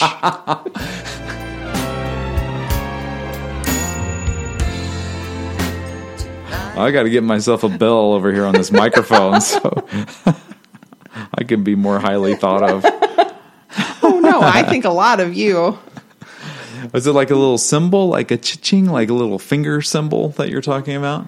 That's what I remember I- from the song. I thought it was like a maybe, but it wasn't like a double. It was just a single. okay. Yep. I saw that uh, someone suggested that let's make it slow and let's make it last forever were references to it on this album. And I really think that it think was so. just uh, the vernacular of the time. It was sex and Right. in the 80s. And It is also a it is a pretty popular definite article that could describe anything previously mentioned. Right. Right? It could be the subway. Right. Let's get on it. yeah. Yeah. Let's take it downtown. yeah. So, yeah, and it was written long before it. Right. Exactly. So I don't think that that's Me either. uh, The- salient. the But the reggae part that I was mentioning is that it's got that repeating bam bam, you know, like kind of a hallmark of reggae at the very beginning of the song, Young and then a little bit of country in the chorus, maybe even in Prince's voice, um, but definitely in the music. Let's make it stop. Just like the wind blows. okay. My opinion, my That's two fine. cents. Sometimes I think of like Blue Light from the Symbol album as like Prince's reggae. Yes. But if you listen to that and then come and listen to Slow Love, there's there are similarities there to it. So it has fair. a little bit of a reggae flavor. It's it's in there. It's at least like six percent reggae. Yeah. They could put that. They would have to disclaim it if it was a drink of some kind. It would you know contain six percent reggae. That and uh, the sun, the moon, and stars. yes, for sure. That the was Sun, the Moon, and Stars. That was very Prince's reggae. Yeah. Yep. And Okay. Hop Go to Zippa. Oh, yeah. Prince's reggae. Mm-hmm. I hate to say it, but slow love you might have to throw in there with those songs. It might be an outliner, outlier, and also creates this look of despair and I don't know distaste on Christy's face. Oh, well, I just don't like the idea that this song's lumped in with some of those other songs. I've tried to figure out at three minutes and two seconds what race car drivers. You can see the race car drivers. Let me show you what I'm made of. Is he just saying, "This is fast and I am slow"? yes, That race car the- drivers are fast. I've realized that. I think that yes, that's I've the- seen the left turn circuit a few times on television. You can see the race car drivers. I think that that's just the whole point is saying that they might be uh, well paid or famous or attractive, but they're not good at the slow love, Okay, which is what she deserves. all right. Uh, yeah, for 100 times wouldn't be enough, he says. Mm-hmm. Or she wrote, and he sings. A hundred times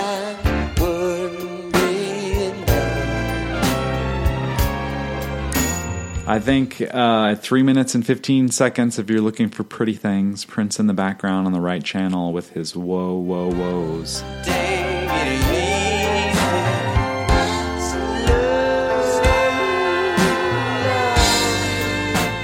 Slow. Never really heard it before this remaster um, and thought it was an uh, interesting find. Yeah. Buried deep in the mix of slow love. Okay. I'm ready to move on to Hot Thing if you are too. Okay. Okay, let's do it. The B side to I Could Never Take the Place of Your Man, the Right. fourth and final single. The 12 inch included two remixes by Shep Pettibone, and that was the first on an official Prince release to have remixes done by somebody else. Yep, he relented, released control, let mm-hmm. someone else do it. And we've got other Shep work on this Super Deluxe edition that we'll get to later too. Mm-hmm. This song also appeared on the Girl 6 soundtrack and mm-hmm. on Ultimate. So, Yeah, interesting that it made it to Ultimate when it was a B side. yeah. Very strange. It was recorded on August 6, 1986, the day before the song that follows it follows it on this album, Forever in My Life, and I think you can obviously see musical similarities between those two songs too. And it's just Prince on all vocals and instruments except for Eric Leeds. So I see a lot of people saying that, you know, this was more of a Prince and Eric Leeds album than even a Prince and the Revolution reworking of an mm-hmm. album. That Eric Leeds played a bigger role in Sign of the Times than, or was amplified to a bigger role, and Wendy and Lisa's contributions were either removed or Minimized. re-recorded or minimized. Yeah. Mm-hmm. Mm-hmm. Yep. We go from the live drum feel of slow love to an electro dance groove of hot thing. That's right. It could have been a sentence if you just put a comma in there. Slow love, comma. Hot thing. I always felt like this one was written to be performed. Oh yeah. Are your smiles, are your smiles for me? Yeah, where he makes his big smiles Uh, in the concert film with his fingertips. Yep. And his on his dimples. Mm-hmm. Or where his dimples would be. Yeah. If he had dimples.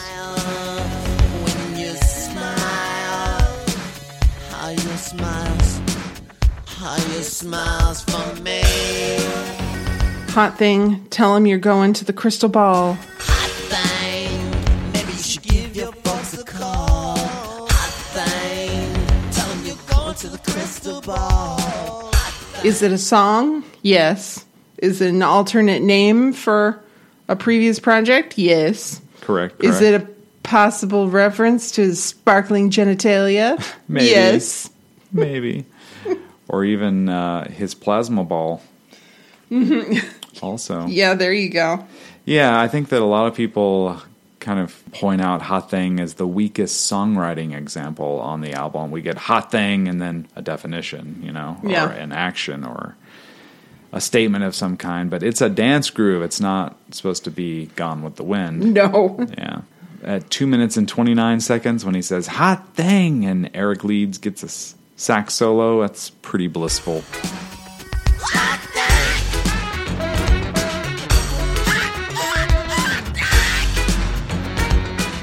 On a Prince album, there's there's no disliking that, and a classic Prince scream at two minutes and 37 seconds too. So I thought for a second, oh, wait. I can't wait to get you home where we can be alone. I could read you poetry. I can't wait to get you home. Where we can be alone. I could read you poetry and I thought, oh, maybe it's not all not all about sex. Maybe there's a deeper level. Uh, oh no, wait, it's all about sex. And then we could make a story of our own. Uh huh.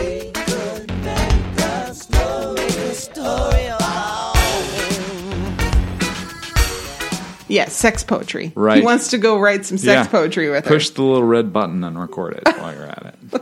What else did I want to mention? Add three minutes and 14 seconds to three minutes and 40 seconds. We get another sax solo, but I would encourage you to go listen to the guitars and the right channel behind it.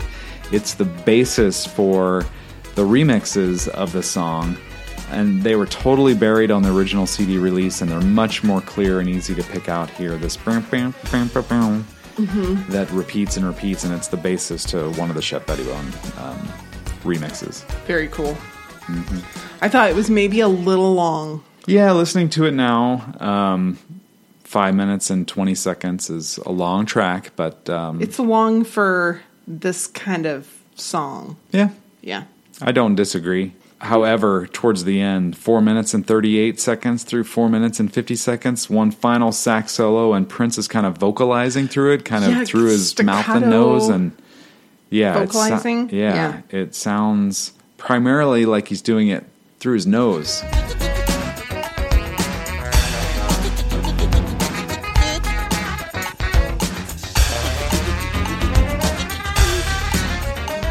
I mean, Prince sings somewhat nasally anyway, not in a bad way, but it's just kind of highlighted here uh, to me during that sax solo and kind of at the end where Prince makes some sound and Eric Leeds plays it and he does it twice at the end of the song to kind of wind it all up. That's cool. Yeah, that's very, very cool.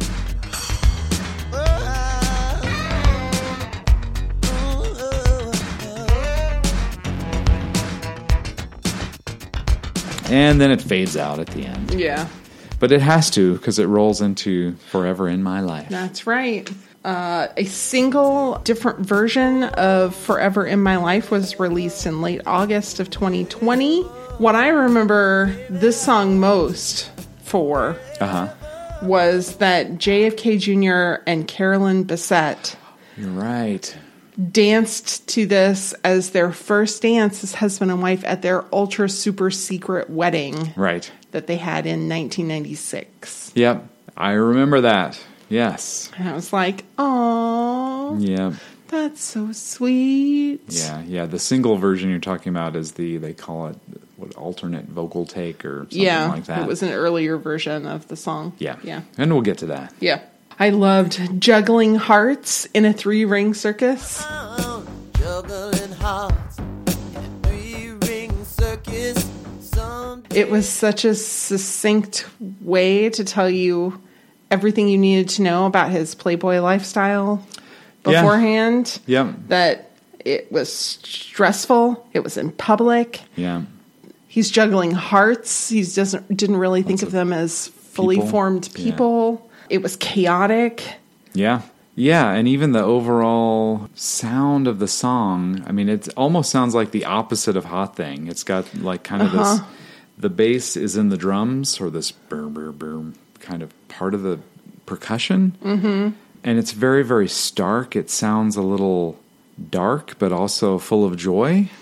Yeah. Um, I mean, it's got a little bit of, it's like it, but with a sweeter twist to it. Okay. Um, like the personality of the song does not sound like a beautiful like a beautiful ballad, and he doesn't sing it in a falsetto, but it's still like mesmerizing, you know, uh, in his normal kind of singing voice, and that's added to with the lyric leading backgrounds, you know, that kind of start off at 51 seconds, and you kind of start realizing how the song is going to be structured when he sings baby if you do too and he doesn't get to that in the lyrics until almost two lines later. And that was also a mistake. Um, that susan rogers had something not synced correctly um, when they were putting background vocals and lead vocals together and the background vocals weren't originally intended to precede the lead vocals. And that was another uh, like happy accident that just made it onto the album. It's true. I think I do. And I just wanna tell you that I wanna with you. Oh, and baby, if you do too. Very cool. Oh, Yeah, I really loved how they're almost robotic sounding. Yeah, exactly. Like it's uh, almost emotionless, but everything is full of emotion. Yeah, it's a little like automatic. You're right. Like it's uh, he's a machine. Well, and loving you is an automatic thing. Yeah. I'm going to, I've programmed myself to love this and love you. Yep. Hmm. I Nice. never imagined that love would rain on me and make me want to settle down. never imagined that love would rain on me and make me wanna settle down. Baby, Rain can be so unexpected and change your plans, but cleansing at the same time. Yeah, and if you handle it right, then it can go well for you. It's just, it's a very romantic song. It's a it's oddly romantic. It's is, almost like yeah. it's like not the kind of song you know in the fantasy world where Josh is a singer or a songwriter. it's not what I would have in my mind when I sit down to write this song of devotion to Mm-hmm. like if I were writing and singing a song for you, I could never do this, right? Aw. I but I could never do it because it, w- would never come out. I'd be like, well, that kind of sounds almost. does it sound like a love song? It does not sound like a love song. It sounds like a. It sounds like obsessive in almost a scary way, but then you start listening to what's being conveyed, hmm. and you're like, oh, this is really from the heart. It's just put together in this very unique way, hmm. which Okay. makes it even more special, I guess. Right. Right. Yeah. I love that he also there's a lot of dog references going on here. First of all, la la la he he he. The B side to Sign of the Times has dog references. Uh, the beginning of Play in the Sunshine, ooh doggies. And here he wants to find some way in this doggone world to make this feeling last. only desire to find some way in this doggone world to make this feeling last. Oh, baby, it's true. He could have used any term that he wanted to there. There are a lot of two syllable expletives that could have been worked in, but he chose doggone. And then we there's another theme here that we see frequently in Prince lyrics. You are my hero, you are my future. When I am with you, I have no past. Oh, you are my hero. You are my future.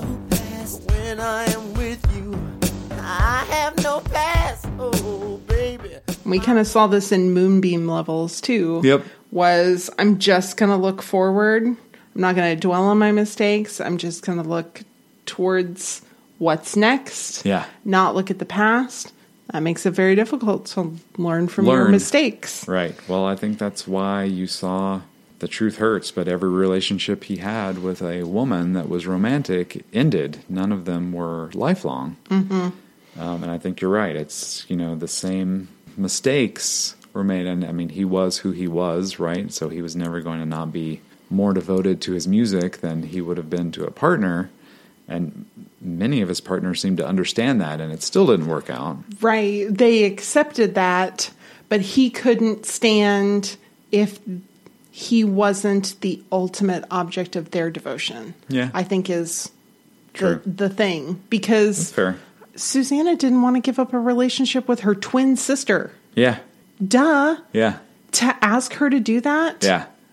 Yeah. It's very, I mean, it's childish.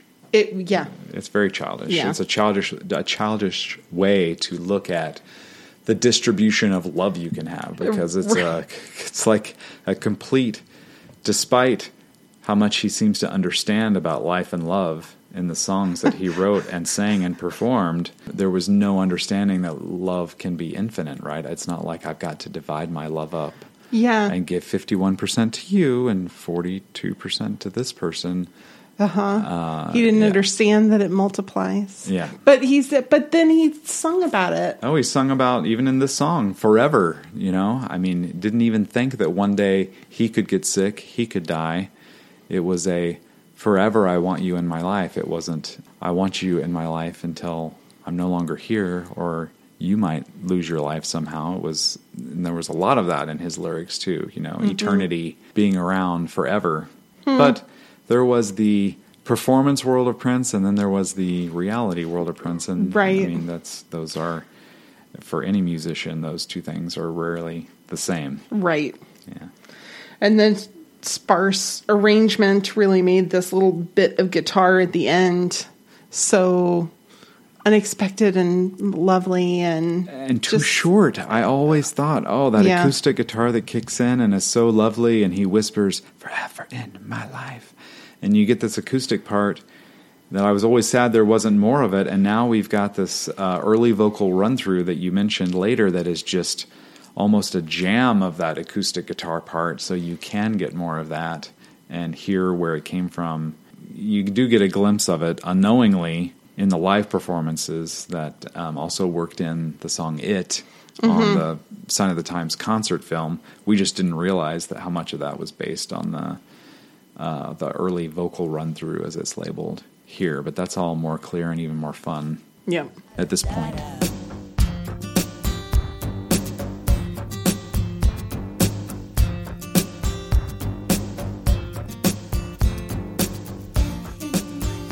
So that is all of the music that we're going to cover. I'm glad I'm we're only doing I was one disc just at a time. Say the same thing for our listeners. Mercifully, we have nearly reached the end here.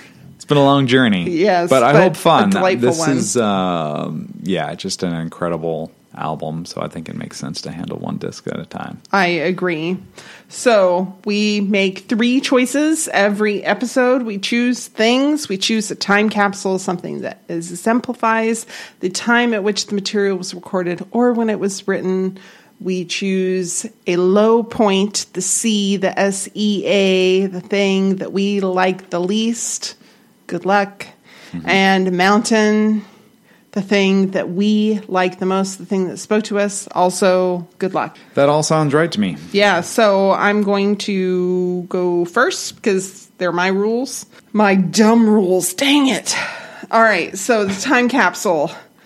Well, so many of these songs are both of their time and timeless. True. But I'm going to go with it as the time capsule because it was slang that's very, very 80s to me. Okay. I see how you arrived there, and like I said, it seems like the kind of reluctant discussion uh, in the 80s, especially that uh, not just parents, but teachers and sex ed. Uh huh. You know, We've got to start telling kids about this, but oh my god, we can't use that word. They're virgin ears. I just couldn't get past the fact that the title track is literally straight out of the headlines. Ripped from the headlines, as they would say. You know, from 1986 to 1987, it's all there. You know, every everything that everyone was talking about, every Mm-hmm. adult was talking about, I think is right in this song and Sign of the Times. So I picked Sign of the Times as my Sign of the Time capsule. Okay, excellent. The C, the low point, the thing that we like the least. Uh huh. Not just because somebody other than Prince wrote it, Uh huh. but I'm picking Slow Love just because I'm really hard to please with a ballad. That's true. What, I'm what ballad? really- Is there a ballad that you really like? There are ballads that I really like, but Okay. I'm really hard to please with them. And this one, it didn't cut it for me. Didn't cut it. No. Well, I was thinking about copping out altogether and just say this whole album is like a bass line that's flat across all nine of those songs, and that bass line is higher than any C that I could possibly pick out, but I don't want to be that guy. uh, so, yeah, I also put Slow Love here. I think, first of all, I think he had better ballads that could have been included now that we have the Super Deluxe edition with all of these outtakes that, you know, are kind of in the running. I think that Slow Love is good. I don't think it's cringeworthy bad song. No, no, no. But it does come across as not. I mean, there were songs on Sheila E.'s album that we covered in our last episode that had no Prince involvement that sound more like a Prince song than Slow Love does Yes. to me. Agreed. But I also think it does fit into the eclectic kind of atmosphere Sure. of Sign of the Times with its dinner theater play backdrop on the cover and it's very it's a very musical-ish tune to me like I could see it be like part of a Broadway show it has that kind of sound to it so um, yeah it's my C but I think that it's above maybe a few mountains than we that we've mentioned on this Huh. on this podcast especially protege albums a few Okay. in particular that I could point out but won't Okay. All right. The mountain, the high point. good luck This is mean. The ma- it is hard. Why do we, can we have Twin Peaks and do two mountains? we never touched discussed that. No. Forever in My Life and Starfish and Coffee are both two of my favorite songs. Uh-huh. Not just Prince songs, but like song songs. Okay. I love them both so much. They're great. But I think I'm gonna go with Housequake as my mountain because it is the one that benefited the most on this disc from a remaster. It makes it so much more fun. Yep. The depth and range that you can hear in the musicality is so pronounced. Mm-hmm. I have to go with Housequake for this. You don't have to justify your choice to me at all because I I was struggling between Forever in My Life and Housequake because I thought they both benefited from the remaster Yeah. quite a bit. So they were both in the ring for me here. Starfish and Coffee is such a unique song and such an oddball, and of course it is because it's about this unique person that I almost set it aside. Like I feel like it's so s- special and weird. We need like a different category between Mountain and Time Capsule for Starfish and Coffee. We could have a Starfish and Coffee category maybe later on. I love the simplicity of Forever in My Life and those lyric leading vocals, but the remaster of Housequake was just too much for me. It's it's like a quintessential Prince funk tune, maybe his very best funk tune. And he has tons of love songs also. So to Forever in My Life, I say take a seat, but maybe put your foot down on the two and jump up on the one because Housequake wins. Amen. Oh, that's great. Wonderful. We agree. We agree on t- on two. I know. That's that's kind of amazing It is. Are we feeling okay? Do we need to be tested for something? for the, tested for the funk. I, I tested positive for That's right.